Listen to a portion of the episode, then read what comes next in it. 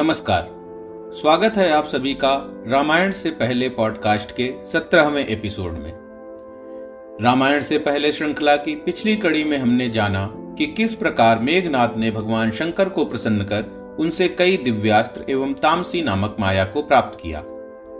साथ ही साथ किस प्रकार अपनी बहन कुंभी नशी का दैत्यराज मधु के साथ विवाह कराकर रावण ने युद्ध में उसका साथ देने वाले एक शक्तिशाली मित्र को प्राप्त किया। आज के भाग में हम जानेंगे कि चारों दिक्पालों को परास्त करने हेतु जिस अभियान का प्रारंभ रावण ने किया था, वह किस प्रकार देवराज इंद्र तक जा पहुँचा। इसके अतिरिक्त हम उस शाप के विषय में भी जानेंगे, जिसके कारण माता सीता का अपहरण कर लेने के पश्चात भी रावण उन्हें छू नहीं पाया।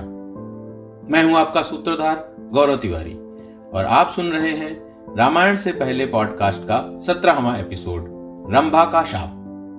मधु मेघनाथ एवं अन्य असुरों की एक विशाल सेना लेकर रावण देवराज इंद्र को पराजित करने हेतु अग्रसर हो रहा था। मार्ग में कैलाश के निकट जहाँ कुबेर की नगरी अलकापुरी थी, वहाँ उसकी सेना ने थोड़ी देर विश्राम करने का निर्णय लिया। स्वर्ग के समान उस मनोहर परिवेश में चंद्रमा की शीतल किरण से नहाई मंद मंद शीतल हवा चल रही थी। सुंदर कदम्ब, बकुल, केतक, चंपा आदि वृक्ष अपनी मधुर मधुर सुगंध बिखेर रहे थे। इस रमणीय परिवेश में अलकापुरी में निवास करने वाले सुंदर यक्ष, यक्षिणी, गंधर्व, अप्सराएँ आदि सुमधुर संगीत का गायन कर रहे थे। इतना सब देखकर व्यभिचारी रावण का मन भी कैसे उसके वश में रहता। युद्ध अभियान की विषम परिस्थिति में भी रावण काम भाव से जलने लगा। उसी समय दसानन की कुदृष्टि वहाँ से गुजरने वाली अप्सराओं में श्रेष्ठ परम सुंदरी रंभा पर पड़ी। वह अपने साथी नलकुबर से मिलने जा रही थी। तभी लंका नरेश ने उसका रास्ता रोक लिया और उससे प्रेम संबंध बनाने हेतु उतावला होने लगा। रंभा को पता था कि राक्षस राज रावण उसके ससुर के छोटे भाई थे। अतः उसने रावण के इस विचार का विरोध करते हुए उससे कहा, हे महानुभाव, आपको ऐसी बातें मुख से भी नहीं निकालनी चाहिए। मैं आपकी पुत्र वधु हूँ एवं आप मेरे पिता तुल्य हैं। मैं आपके बड़े भाई कुबेर के महाशक्तिशाली पुत्र नलकुबर की संगिनी हूँ। अपनी पुत्र वधु के प्रति ऐसी हीन भावना रखते हुए आपको स्वयं पर लज्जा आनी चाहिए।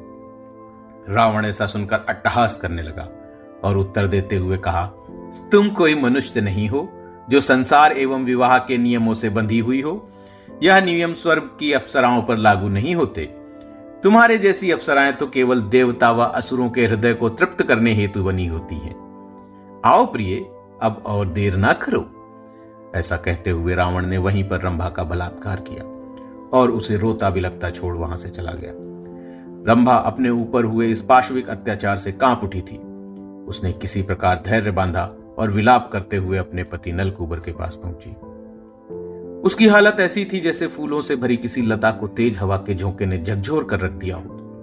अपनी प्रियतमा को इस हाल में देखकर नलकूबर ने उससे सारा वृत्तांत सुना एवं उसी क्षण क्रोध से जर्जरित वह श्रवण के उस महातेजस्वी पुत्र ने अपने हाथ में जल लेकर रावण को अभिशाप देते हुए कहा कि जिस सुख को प्राप्त करने हेतु तो दशानंद सदैव इतना आतुर रहता है, वह सुख उससे छिन जाए। आज के बाद यदि दशानंद ने किसी भी स्त्री के साथ उसकी इच्छा के विरुद्ध समागम करने की कोशिश की, तब उसका सिर सात हिस्सों में खंडित हो जाएगा। यही कारण है जिसके चलते सीता जी का हरण करके अपने पास रखने के बाद भी रावण ने भूल कर भी उन्हें छूने का दुस्साहस नहीं किया था। इधर रंभा पर अत्याचार करने के बाद रावण इंद्रलोक पर आक्रमण करने के लिए कैलाश छोड़कर अपनी सेना के समेत आगे बढ़ने लगा।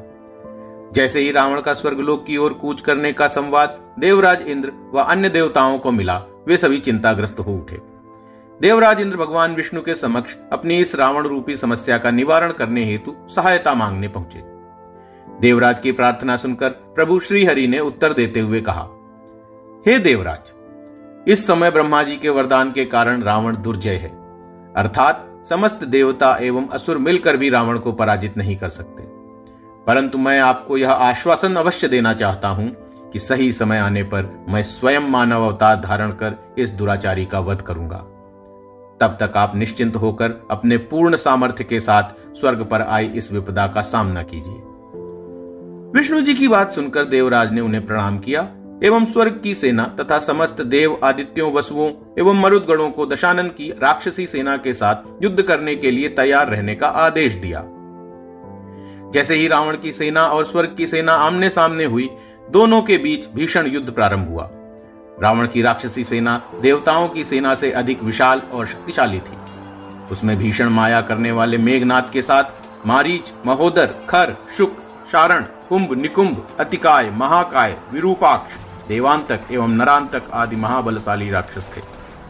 रावण का नाना सुमाली, जो कि देवताओं के साथ पहले भी कई बार युद्ध कर चुका था, वह इस सेना की अगुवाई कर रहा था।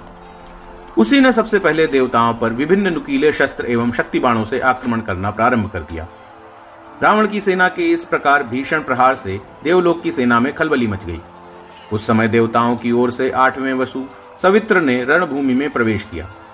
सवित्र के साथ त्वष्टा और पूषा, जो कि देवी अदिति के दो महापराक्रमी पुत्र थे, वे भी अपनी सेनाएँ लेकर युद्ध भूमि में प्रविष्ट हुए। सवित्र व त्वष्टा के आने के बाद ही युद्ध की दिशा बदलने लगी।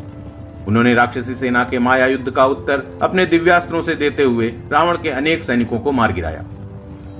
इधर अपने सैनिकों को पीछे हटते देख सुमाली क्रोध से जल उठा और उसने सवित्र के ऊपर शक्ति बाण से प्रहार किया।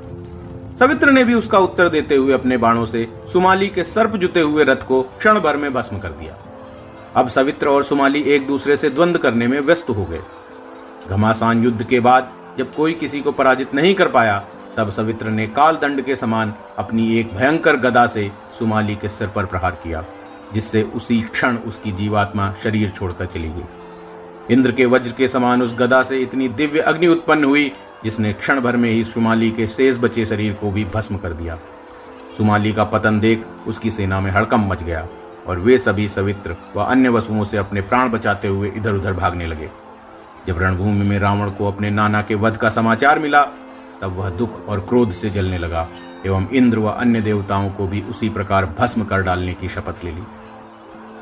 रावण और इंद्र के बीच हुए भयानक युद्ध का परिणाम जानने के लिए रामायण से पहले पॉडकास्ट से जुड़े रहिए। और अगले सप्ताह सुनिए मेघनाथ के इंद्रजीत बनने की कथा। सूत्रधार प्रस्तुत इस पॉडकास्ट को फॉलो कीजिए और हर सप्ताह नए एपिसोड का आनंद लीजिए। यदि आपको हमारी यह प्रस्तुति पसंद आ रही है तो इसे दूसरों के साथ भी साझा कीजिए और सूत्रधार द्वारा प्रस्तुत अन्य पॉडकास्ट को भी सुनिए और फॉलो कीजिए। सूत्रधार से जुड़े रहने के लिए आप लोग हमें सोशल मीडिया पर भी फॉलो कर सकते हैं। ट्विटर इंस्टाग्राम फेसबुक यूट्यूब इत्यादि सभी प्लेटफॉर्म्स पर हमारा हैंडल है my Sutradhar M Y S U T R A D H A R आर्थिक रूप से हमारी सहायता करने के लिए आप हमारी वेबसाइट माई सूत्रधार डॉट कॉम पर जाकर भारतीय कहानियों पर आधारित पजल्स और गेम्स भी खरीद सकते हैं। हमारी वेबसाइट है M Y S U T R A D H A R dot com अब मैं आपका सूत्रधार गौरव तिवारी आपसे विदा लेता हूँ। मिलते हैं अगले सप्ताह और जानते हैं रावण द्वारा स्वर्गलोक पर आक्रमण की कहानी। धन्यवाद।